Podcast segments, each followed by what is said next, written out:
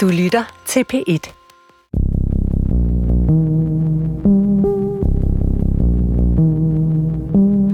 Velkommen til Uden Titel.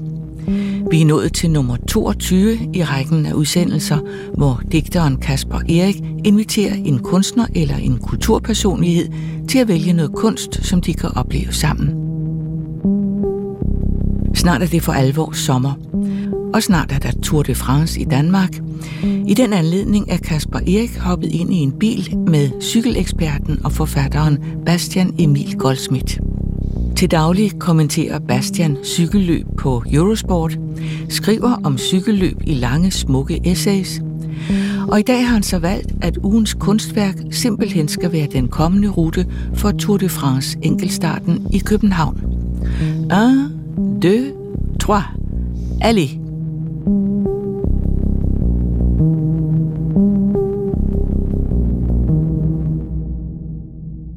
Jeg har taget digt med, som okay. jeg vil læse højt til Nå. begyndelse. Er det rigtigt? Ja, Altså lige nu? ja, ja. Okay, fedt. Til anledning her. Øh, det er fordi, vi skal jo ud og køre Tour de France-ruten i København nu. Ja, Og øhm, du Og- digter, det er rigtigt. og øh, jeg skriver også. Ja. Ja. Og, og Tour de France og, og altså, digtning og skrivning har jo en meget stærk forbindelse fra begyndelsen. Og øh, jeg vil læse et kort stykke tekst op som løbsdirektøren for Tour de France i 1903, da løbet blev kørt for første gang, som han skrev for at beskrive sit løb. Og det her, det er så i, i lederen i avisen Løber 2, som arrangerede løbet, og som faktisk også stadig den dag i dag arrangerer løbet. Nu hedder den bare L'Equipe. Ah, Organisationen hedder ASO. okay, det er meget smukt, at det, er, også- at det er timet lige med, at vi nærmest kører rundt om hjørnet, hvor det kommer til at starte nu. Lige præcis. Ved, Vil du sige, hvor vi er, før, vi, før jeg går i gang med at læse det højt? Jamen, vi er lige krydset ved hos Andersens Boulevard og øh, Ørstedsparken. Jamen, jeg vil gerne læse højt her. Mm. Og det er altså fra 1903. Det er morgenen, hvor Tour de France skal gå i gang for allerførste gang. Og øhm, så har Henri de Grange, som han hedder, skrevet i sin avis. I dag vil avisen Løver 2 slynge disse unge, frygtløse og ubøjelige energikilder, som er de fantastiske professionelle cykelryttere. Fra Paris til Middelhavets blå bølger. Fra Marseille til Bordeaux passerende rosenrøde og drømmende veje, sovende under solen. På tværs af Vendées fredfyldte marker, langs Loire, som roligt og stille driver afsted. Her vil vores cykelryttere køre cykelløb som gale. Utrættelige. Det var fedt. Det er også meget sådan... Øh, jeg føler, vi skal have noget vigtigt pludselig. Det er jo lige præcis den følelse, som jeg synes, det giver os. Mm. Og øh, det er også den her, det er jo virkelig at tage altså, ruten og vigtigheden af, hvor løbet skal køres frem i lyset med det samme. Mm. At han, øh, han skriver ikke om, hvilke idealer han håber, rytterne i første omgang vil, vil bevise. Han skriver bare om, hvor de skal køre. Og langs øh, Loire, som driver afsted, og Vendées fredfyldte marker. Ikke? Og nu kører vi København, her i København, og at det med det samme har været en, en reference fra Henri de Grange at bringe det franske landskab ind. Hvis han havde skrevet det nu, så ville det være det københavnske og det danske, de danske billeder fra landskabet og langs rapsmarker og Storebæltsbroen og, de, og den, slags, den slags ord, som han vil bruge sig. Det kan jeg enormt godt lide at tænke på. Det er jo meget vildt, det skal starte i København på en måde. Er det egentlig ikke? Altså, nu du, altså, du er jo cykelekspert, men er det ikke stadig ret vildt, at det starter Jo, jo, det er da helt uhørt. helt heroppe? Altså, fuldstændig. Og jeg tror, at alle, som følger sporten så tæt som jeg gør, er stadig helt målløs over, at det sker. Og det er ikke sådan, at det bliver mere og mere virkeligt. Det bliver nærmest mere og mere uvirkeligt, synes jeg, jo tættere på det kommer. Jeg tænker meget på i de her dage, at jeg tror stadig, der er, der er et par uger til, tre uger til løbet går i gang. Men der er jo ikke mere end to uger til de første hold begynder at ankomme, til Son Jørs begynder at ankomme. De er booket ind på hoteller rundt omkring i København. Mm. Rytterne kommer jo til at være til stede et par dage før. Ligesom, øh, og ligesom vi gør nu, vil de køre rundt i deres sportsdirektørbiler, rekognoscere ruten og tænke over, hvordan de skal tage svingene. Og nogle af dem vil måske køre ud sent på aftenen, hvor der ikke er meget trafik, og, og prøve at køre ruten herind i København. Så når løbet begynder at være til stede her, bliver den her stemning også mere og mere intensiveret. Jeg kan huske, sidst jeg var til en Grand Depart for Tour de France, var i Bruxelles Mhm. øh, i 2019. Og øhm, Og Grand Depart, det, det er den... det er den store start, Yes. hvor løbet går i gang, og det var jo også lånt ud til et naboland dengang. Mm. Øh, Belgien og Bruxelles og en hyldest til Eddie Merckx. Der var vi i Bruxelles et par dage før, hvor jeg stod op for metroen en morgen, og så kom hele Team Sky kørende på deres enkeltstartcykler for at øve holdtidskørselen. Okay. Sådan bare et syn i morgensolen, sådan et helt fuldstændig high-tech hold, der triller rundt på ruten for, for at prøve kræfter med den. Og de her billeder glæder mig så meget til selv at opleve til, som København og dem, som, er, dem, som bor her i byen, skal opleve. Vi er jo simpelthen vi er jo på Nørre Marksgade nu. Her kommer de til at køre. Her kommer jeg skal ind til at sætte i gang. Og så laver vi et venstre sving ned Frederiksborggade mod Don Lyses Bro. Mm. Altså, jeg tænker lige, altså bare sådan apropos det der med øh, at tage svingene og øve sig og blive mere til stede, så tænker jeg, måske skal vi lige forklare, hvad det egentlig sådan helt er, vi skal. Altså, fordi det er jo ikke et rigtigt kunstværk, vi ser i dag. Men øh, jeg, jeg har læst en bog, der hedder Fremad, som handler om cykelløb, og i særligt sådan mytologi og sejrsvilje blandt rytterne, og sådan, hvordan de spundet ind i alle mulige fortællinger, historisk også. Og så, øh, og så vil jeg gerne have dig med i programmet, og så det, du ligesom har valgt som kunstværk, er på en måde prologruten, ikke? Jo, det er faktisk sige... en enkelt start, fordi den er enkelt over, start. over, Okay. over 8 km. Okay. Hedder det kun en prolog, hvis den er under? Ja, jeg tror, det er 8 km, der er grænsen, men jeg, jeg kan ikke huske præcis, hvad det er. Okay.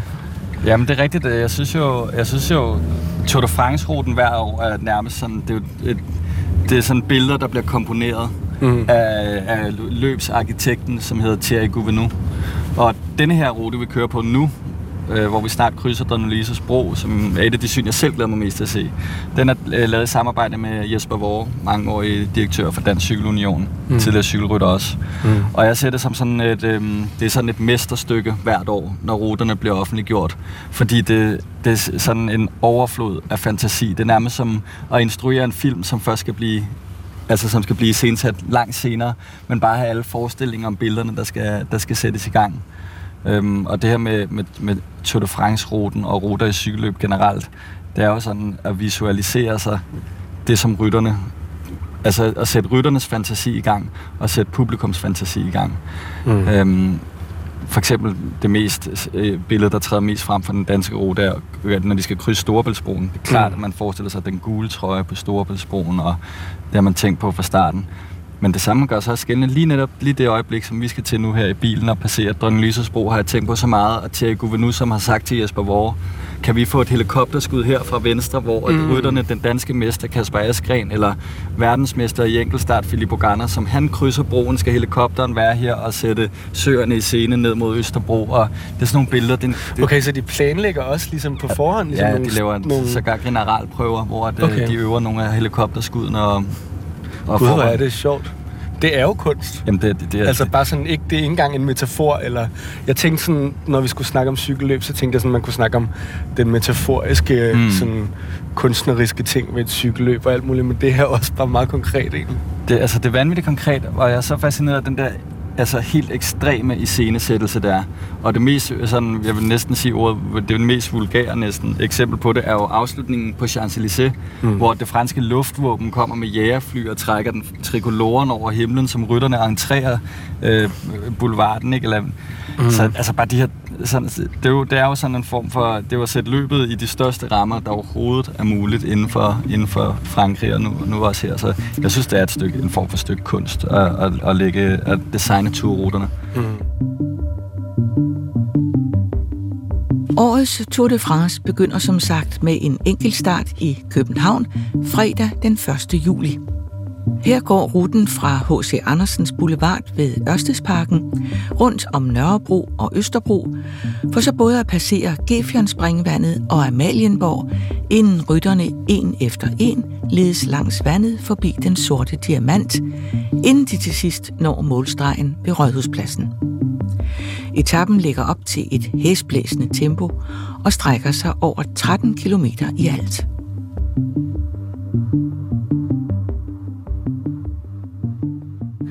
Læg mærke til, altså, kan jeg sige til alle lytterne, den er ikke særlig teknisk her. Det store, store sving, man kan tage i, i den Mm. mm. bedst mulige Altså du mener ruten? ja, ruten, sådan som det, det bliver en højhastigheds enkeltstart på den her del. Mm. Og øhm, Er det sådan noget, du tænker på, når vi kører rundt nu? Sådan, ja, ja, og hvordan helt kommer det til at tage det, det er også sjovt okay. at køre det bil her, og øhm, Jeg har, jeg har kørt den et par gange Okay. og, og set, hvordan, hvordan det vil være. Og jeg har også talt rigtig meget med, med Jesper om den. Jeg er så fascineret af også, at, at han har været med til at lave den, Jesper Vore.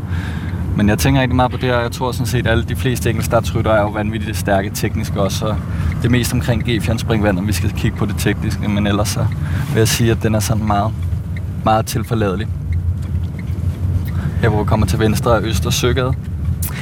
Er der, øh, kan du huske sådan første gang, du egentlig blev sådan bjergtaget af, af Tour de France? Sagtens. Altså, jeg kan, jo, jeg kan jo ikke huske, hvornår jeg blev fascineret af cykelløb. Jeg tror, det har været, Mm. siden jeg blev født. Og øhm, jeg kan huske, før jeg så, havde set et cykelløb, fik jeg altid læst stillingen højt i avisen fra Tour de France min farmor, når vi var på ferie sammen. Det tror jeg, jeg startede med det der sådan barn. Men jeg kan huske, da Michael Rasmussen vandt øh, på etappen over Ballon d'Alsace, øh, Ballon d'Alsace i 2005, Mm. og kom først til byen Mulhouse foran Christophe Moreau. Der blev jeg meget, meget begejstret. Altså, hvordan? Jeg ved det ikke rigtigt, fordi at det var sådan, det var en virkelig stor ensom sejr. Mm. Og det er jo sådan noget... Nå, men jeg mener bare sådan, hvad, øh, din egen begejstring. Altså, hvad, hvad, hvad skete der så i din... Jamen, det var bare Kunne det, du, var det bare en følelse? den eller? følelse, glæde, øhm, og særligt sådan noget, som jeg ikke synes, der er forsvundet nu, men den her uendelige nysgerrighed, mm. som synes kendetegner, når begejstring virkelig er stærk, om det kan være for en kunstner, man beundrer, eller øh, et, et, et værk, eller hvad end det kunne være, sådan, hvor man, man har brug for at vide mere og mere og mere, og kende alt til det. Og, og det, det er jo sådan med cykelsporten, jeg synes, jo mere, jo mere man ved, jo flere spørgsmål er der egentlig, og det, sådan gør det sig egentlig gældende for mange forhold i livet, synes jeg. Mm. Det var meget fedt sagt. Er der nogen, sådan, er der nogle steder på ruten, du glæder dig til? Eller når du siger det der med billeder, Mm. sådan, har du nogle, allerede nogle, eller du sagde også noget med fantasien og forestillingen, har du sådan nogle yndlings, ligesom, ja, stillbilleder i dit hoved på en eller anden måde? Så mange. Og der, jeg, jeg må sige, at se et cykelløb fra, fra vejkanten, det ved jeg ikke, hvor mange... Det er ikke alle, der har prøvet det. Mm. Og jeg håber, at udover at folk følger med i enkeltstarten, Mm. og ser enkeltstarten, at, man, at der er en af de følgende dage, tager ud og ser det ude på ruten. For Mm. mm. der er et vanvittigt rørende øjeblik, som jeg glæder mig til, dem der ikke har oplevet det før skal opleve, og man kan dele den oplevelse med nogen, som ikke har oplevet det før, og tale om det, som om Mm. man selv havde oplevet det for første gang. Mm. Og det er det her, når man står langs vejkanten, og venter på, at et cykelløb skal passere forbi. Og man venter jo gerne flere timer, især, især, især når det er Tour de France. Fordi at der er så mange mennesker. Så, øhm, så den her opbygning, forventning, der, der, der nærmer sig, og løbet nærmer sig, og helikopteren nærmer sig, der kommer først politimotorcykler, og så kommer de forreste biler, der følger løbet. Og så pludselig kommer rytterne til syne, og så det der meget korte sekund, de passerer forbi. Og først da forstår man virkelig, at de er sådan på vej, de er på en rejse, de er på vej fra Mm. et sted til et andet sted. De, de Mm. kører bare ikke ud i det uendelige, Mm. eller sådan bliver fuldt for evigt af kameraet, eller de passerer forbi der, og løbet er sådan, det er virkelig en form for rejse, hvor det er hvem, der kommer først. Mm. Så vi skal nå derhen. Og jeg ved ikke, det, om det lyder for, for, for løst eller for flyvs, men det er virkelig, virkelig et specielt øjeblik, for først der fornemmer man virkelig det der med, at de er på vej et sted hen. Ja. Ja, at det er også ligesom på en eller anden måde... Ja, kameraerne er kommet til efter Ja, os, er ja. det du mener? Ja, Altså, det er lige præcis Det er så indgroet en Ja. del af os nu, at det, vi ser det som en sportsbegivenhed. Vi ser det sådan statisk. Vi følger dem hele tiden, og det er oppefra fra siderne. Det er, perf- det er perfekt, som vi følger dem. Det, mm. det er jo Mhm. virkelig utroligt faktisk, at det er blevet så smuk en tv-sport, når den er altså opfundet længe før tv'et, og der ingen har forestillet sig, at der skulle være et helikopter, der forbinder altså lyden af helikopteren er er lyden af cykelløb i dag, ikke? Og Mm. det havde man slet ikke tænkt dengang. Men øh, den, den, det er jo en så smuk tv-sport, og for mange er det jo også at se landskaberne og følge med i Tour de France. Men det har altså noget, helt- en helt anden værdi, det her langs vejkanten, at man bare fornemmer virkelig, det, at det er sådan et, et, en, en stor bevægelse, som er i gang på vej mod noget. Mm. Og det, det er sådan, det er rørende at se rytteren i det øjeblik. Men jeg synes også, der er noget med det her enkeltstarts noget, hvor man ser dem sådan alene, en og en. Altså, og du kan nå at se deres ansigtsudtryk så meget, og det er noget af det, jeg elsker mest selv. Det, det holder jeg, du ved, jeg elsker jo det hele. Ja. Så det, det, det kan jeg også rigtig godt lide. Og jeg, kan, jeg synes bare, at det, det her franske udtryk for det contre le montre, tænker, det skal rime også kampen mod uret, ikke? Mm. Øhm, det, det, det tegner det rigtig godt op. Og det, som, er, som jeg virkelig beundrer ved enkeltstartsrytterne, det er det her med, det er meget abstrakt og besværligt for mig at forestille sig, det, de kan, som er at optegne en præcis formel for, hvad de er i stand til inden for et givet tidsrum. Og der skal alle deres mm. kræfter være brugt op, og der må ikke, de må ikke blive brugt op for tidligt. Mm. Og de må heller ikke, der må heller ikke være kræfter tilbage bagefter. Det altså mener du den enkelte etape nu, eller nej, alle en, altså enkeltstarten, ikke? Ja. Jeg ja, tænker på klart, enkeltstarten. Klart. At rytteren her på de her 13 km i København, når de er overstået Van Aert, Garner, Pogacar, dem der vil gøre sig gældende, så skal de have brugt alt op. Men mm. først når målstregen bliver krydset. Ikke før og ikke efter. Mm. Det er virkelig besværligt. Den kunst. Jamen, jeg, jeg kommer også lidt til at tænke på, altså der, hvor du lige sagde sådan, det med de følges ad, og så er det sådan 8 sekunder, der skiller dem. Altså, det er jo egentlig også fuldstændig absurd. Ja, det synes jeg. Altså, når man tænker over det. Ja. Ja. Apropos den der rejse. Jeg begyndte virkelig at tænke over det her, da der var Giro d'Italia, øh, som vi fulgte fra Eurosport. Og, øhm, og så efter løbet havde kørt 3.200 km, så skilte 3 sekunder. Carapaz på førstepladsen og Jai Hindley på andenpladsen. Mm. Så 3.000 km, 3 sekunder. Og Ja. det ved jeg ikke, det måske, hvad kunne det være på vejen? 12 meter, hvis det var målt op i afstand, ikke? Ja. Det er så utroligt lidt. Ja. Og det er, sådan, øh, det er sådan en underlig størrelse. Og så var der tre bjerge tilbage på den næstsidste etape. Og på det sidste af de tre bjerge, på 1400 meter, der mistede Carapaz alt. Bastian Emil Goldsmith er 29 år og har fungeret som cykelekspert hos Eurosport i tre sæsoner nu. Samtidig har han skrevet bogen Fremad, der både vikler cyklingen ind og ud af historien og mytologierne. Og måske er det ikke helt forkert at sige, at Bastian inkarnerer den slags kunstneriske og romantiske ånd, der altid har været forbundet med sporten. Udover at han kan hive digte op af brystlommen, har han også været kåret som årets bedst klædte mand af magasinet Euroman. Men alligevel synes han, det er forkert at sige, at det er ham, der romantiserer cykelløbet. Jeg tænker også, at det, det, det også handler om, er sådan grænsen af, hvad et menneske kan. At det er noget af det, der er spændende ved Tour de France. Jeg tænker, det er det, der er i, i, grund, altså i, i løbets grundidé er det interessante. At det skal vise sådan så hertil og ikke længere for Mm. mennesket. Og øh, lige så uhyggelig en ekstrem en idé, det er lige så meget er det, er det også noget, som, som frembringer de historier, som løbet ønsker. Og jeg tænker, det går ikke meget længere væk end, end noget, noget som, altså nå Nordpolen som den første, nå Sydpolen som den første. Nu er det gjort. Mm. Mm. Men en af de arenaer, hvor det er det samme slags udholdenhed, og der skal, der skal findes frem det, i, i cykelløbene. Jeg tænker, at den bog, du har skrevet, den handler meget, for mig så handler den meget om sådan måder at, at øh, ja, fantasi og drømme og mytologi og historie og alt muligt, at det ligesom er spundet ind i cykelsporten. Hvad, hvad, hvad tænker du egentlig på, når du tænker på Tour de France og mytologi? Er der sådan, har du sådan en yndlingshistorie, eller er der et eller andet, du synes, der er, der er særligt i forhold med Tour de France i forhold til de Mm, andre mm. løb? Eller? Altså, øh, jeg bliver for eksempel tit spurgt, du romantiserer jo sådan cykelsporten, og du lægger alt det her mytologi ind i den. Men jeg synes jo meget, at den er romantisk. Ikke at sådan, vi prøver at gøre den romantisk, men at den i sin grundform er romantisk. Ved at ville have store helte og store tabere og rytter, der næsten omkommer og rytter, der øh, sejrer totalt. Og de her historier er jo i sig selv sådan, det er jo en romantisk idé. Også som idealet om det stærke atletiske menneske.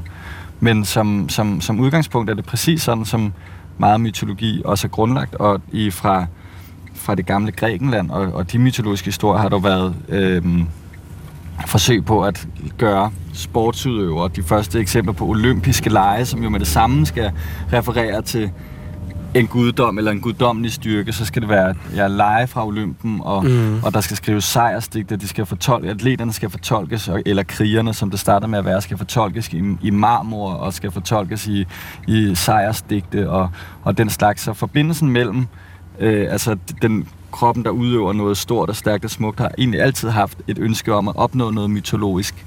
Mm. Øhm, og, og cykelsporten er, er bare sådan meget et, et sted, hvor sporten i sig selv er meget opmærksom på det. Og allerede fra de helt tidlige år i, i øhm, 19, starten af 1900-tallet fra Giro d'Italia Tour de France, som begynder. Tour de France er fra 1903, Giro er fra 1909, så vidt jeg husker. Der, der øh, får de jo forfattere til at rapportere fra løbende. Og jeg kan huske en italiensk digter, Ivano Bonomi, og statsmand og forfatter og mange andre ting. Han skriver med det samme, at, øh, at det han drømmer om ved Italien rundt, og det som kommer til live for ham, er, at endelig er der helte, som man kan hylde, som heltene i det gamle Grækenland blev. Det skriver han der i 1909-10 eller sådan noget. Ikke? Og Mhm. sådan, så der er de her referencer hele tiden, igen og igen og igen. Øh, mine egne favorithistorier. Ja, men det, det her er sjovt at køre her, faktisk. Ja. Øhm, vi, vi er ved havnefronten nu. Og øh, det her bliver virkelig højhastigheds, øh, et højhastighedsstykke for de rytter, som stadig har, har kræfter til at sætte fuld gang i cyklen, fordi vejen falder lidt. Mm. Og øhm, Altså går ned lidt ned ad ja, bakke. den, den går lidt ned ad bakke. Og så kommer herunder, er det Diamanten, og vi kommer forbi Blocks også. Og øh, her begynder vi jo virkelig, det, det er spændende, og det som jeg tænker meget ved det her stykke er, her begynder vi jo nede på grafikken og få altså stopuret frem, som er jo sådan det enkeltstartens øh, sådan kerne. Mm. Og jeg, jeg holder sådan af, når man får en rytter i billedet, der nærmer sig opløbet, som vi gør nu. Og så begynder man, at, man kan se, at tallene er stadig grønne. Og så tæller ned 37 sekunder har Mm. Van Aert nu til at lå Filippo Ganna. Det kommer frem på skærmen nu. Eller man kan høre ned, man kan høre speakeren ned fra rådhuspladsen. Så begynder at tælle ned. Og sådan øh, de her, hvor at enkeltstarten er så elegant og harmonisk, og rytteren der bare sådan næsten ser ud til ikke at anstrenge sig. Og endelig kommer udtrykket her, hvor det begynder at kondensere, eller smuldre, eller fortætte, eller hvordan, hvordan præstationen nu ender med at, hvad den ender med at udmønte sig i. Mm. Og så, øhm, Altså drejer de ned her af ja, så Vestervoldgade? kommer de så til højre her. Okay. Vestervoldgade, 90 graders sving. Og øhm, Ja, meget. Det, er det ikke et skarpt sving? nej, der er masser. det Jo, altså, det er, eller? nej, det er jo som det er, men vejen er bred og stor, og de kan tage den som de her... Ja, som det er. De, Ja, okay, men det er også fordi, jeg kom lige til at tænke, at de, de har jo selvfølgelig begge spor. De, har, jamen, de, har, de Ja. har også så meget, øh, så meget teknisk færdighed. Og så, altså, det er ikke en teknisk rute, udover mm. der ved G-fjern, hvor det godt kan blive rigtig spændende. Mm. Okay, men det, det, er også fedt, at der er så, det er sådan et langt, altså opløbet er sådan et langt stykke. Og det er længere, end man tror. Mm. Ja, det, øhm, jeg tror, det kommer til at overraske nogle af rytterne, når i træthedens øjeblik, hvor lang den bliver hos Andersens Boulevard, før man, Mm. før man når. Altså, jamen jeg elsker virkelig også det der billede fra tv'et, når uret kommer op. Men også det der med, at man ikke, øh, altså, når der er sådan er, du ved, der er 30, sek- de har 30 sekunder endnu, mm. Og så, så kan man godt huske med de andre rytter i enkeltstarten, sådan, Lige han var præcis. der cirka der, hvis, eller tog det ikke cirka 5 sekunder hertil, men man ved det ikke Nej. helt stadig. Man kan simpelthen ikke, øh, man kan simpelthen ikke, man skal have det på tallene før, men det er helt rigtigt, hvor du siger, så genkender man, var han ikke der? Var vi ikke, øh, han var kommet længere rundt i svinget, og hvad synes du egentlig om der, hvor cykling er i dag? Altså sådan her hen mod slutningen? jeg synes, den aldrig har været et bedre sted. Ja, og det siger jeg med største alvor og øh, seriøsitet, uden at skulle lyde sådan jubelbegejstret. Det er det bedste sted, den har været. Og der tænker jeg ikke i forhold til at måle sig med sådan fortidens heroiske bedrifter på grusveje og sådan, hvor der øh, en anden type verden løbet befandt sig i, men som, som sport, der er vi i nogle gyldne år lige nu.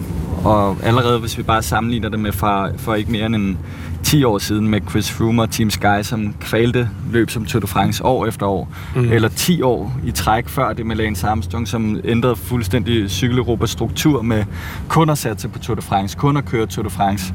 Mm.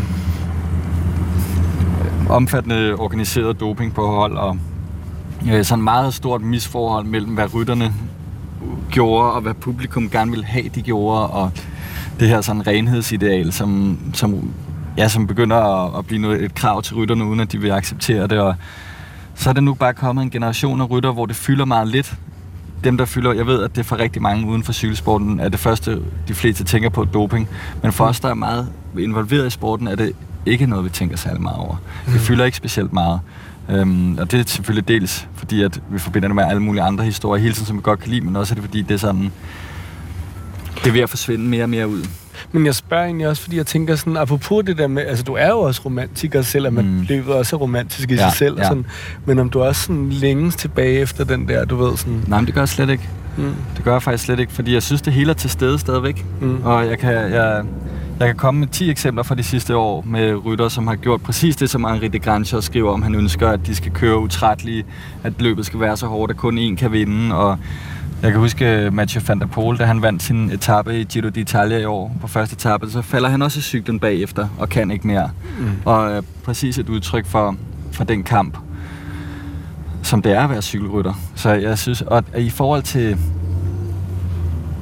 hvis man skal tale om sådan noget af det, som kendetegner moderne atleter generelt, er jo det her med, at de siger mindre og mindre. Det, alt bliver ligesom skåret fra af pressechefer, og mm. øhm, man kan også sige, at der er, ikke, der er plads til mindre og mindre almindeligt liv for dem. Jeg, det jeg prøver at sige er for eksempel, de kan ikke ryge en cigaret, de kan ikke gå ud mm. og drikke, de kan ikke... Øhm, de kan ikke have en, en fri aften med nu. Altså, det, alt livet bliver strømlignet mere og mere, fordi den, der kommer til at vinde, er ham, der har valgt mest fra. Mm. Men det er egentlig bare et udtryk også om en endnu større styrke for karakteren, synes jeg, end at, at der er simpelthen ikke plads til andet i rytterens karakter, end bare at være cykelrytter, og derfor er der ikke en holdning til alle mulige andre ting. Giver det mening, hvad jeg siger? Ja. Se her er nedtællingsur 18 dage. Er der? Hvor? 22 timer. 38 sekunder, 37 sekunder fra Rådhuspladsen, hvor vi er her nu. Og øh, her nærmer vi os målstregen. Se her, kan du se, Kasper? 18 dage. Okay. Er det, det ikke fedt. godt? Jo. Det er ikke lang tid. Så skal fedt. vi sove 17 gange, eller hvordan er det?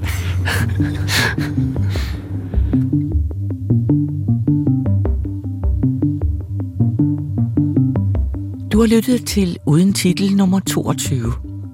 Ugens gæst var Bastian Emil Goldsmith, og vi så på Grand Depart-ruten i København. Din vært var Kasper Erik.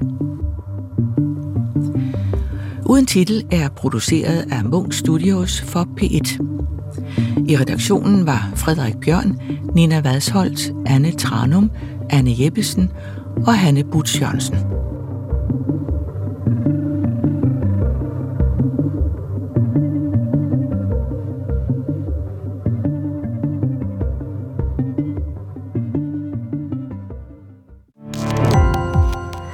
Gå på opdagelse i alle DR's podcast og radioprogrammer. I appen DR Lyd.